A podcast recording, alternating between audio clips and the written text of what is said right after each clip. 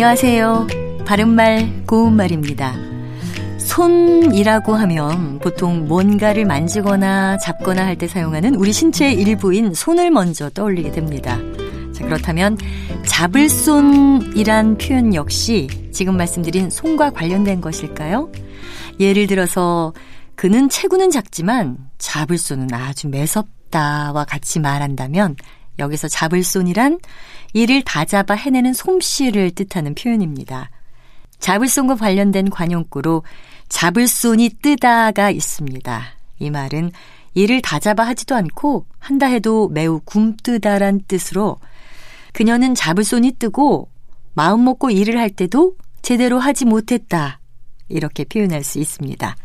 이처럼 뭐뭐 손이란 표현 중에는 잡을 손처럼 어떤 솜씨나 재주를 뜻하는 것들이 있습니다.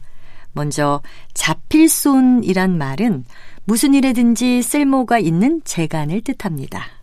또 억지손이란 표현도 있는데요. 이것은 무리하게 억지로 해내는 솜씨란 뜻이고요. 억지손의 작은 말로 악직손이 있습니다.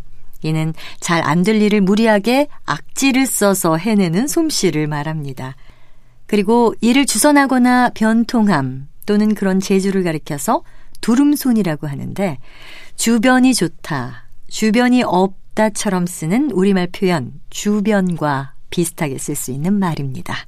바른말 고운말 아나운서 변희영이었습니다.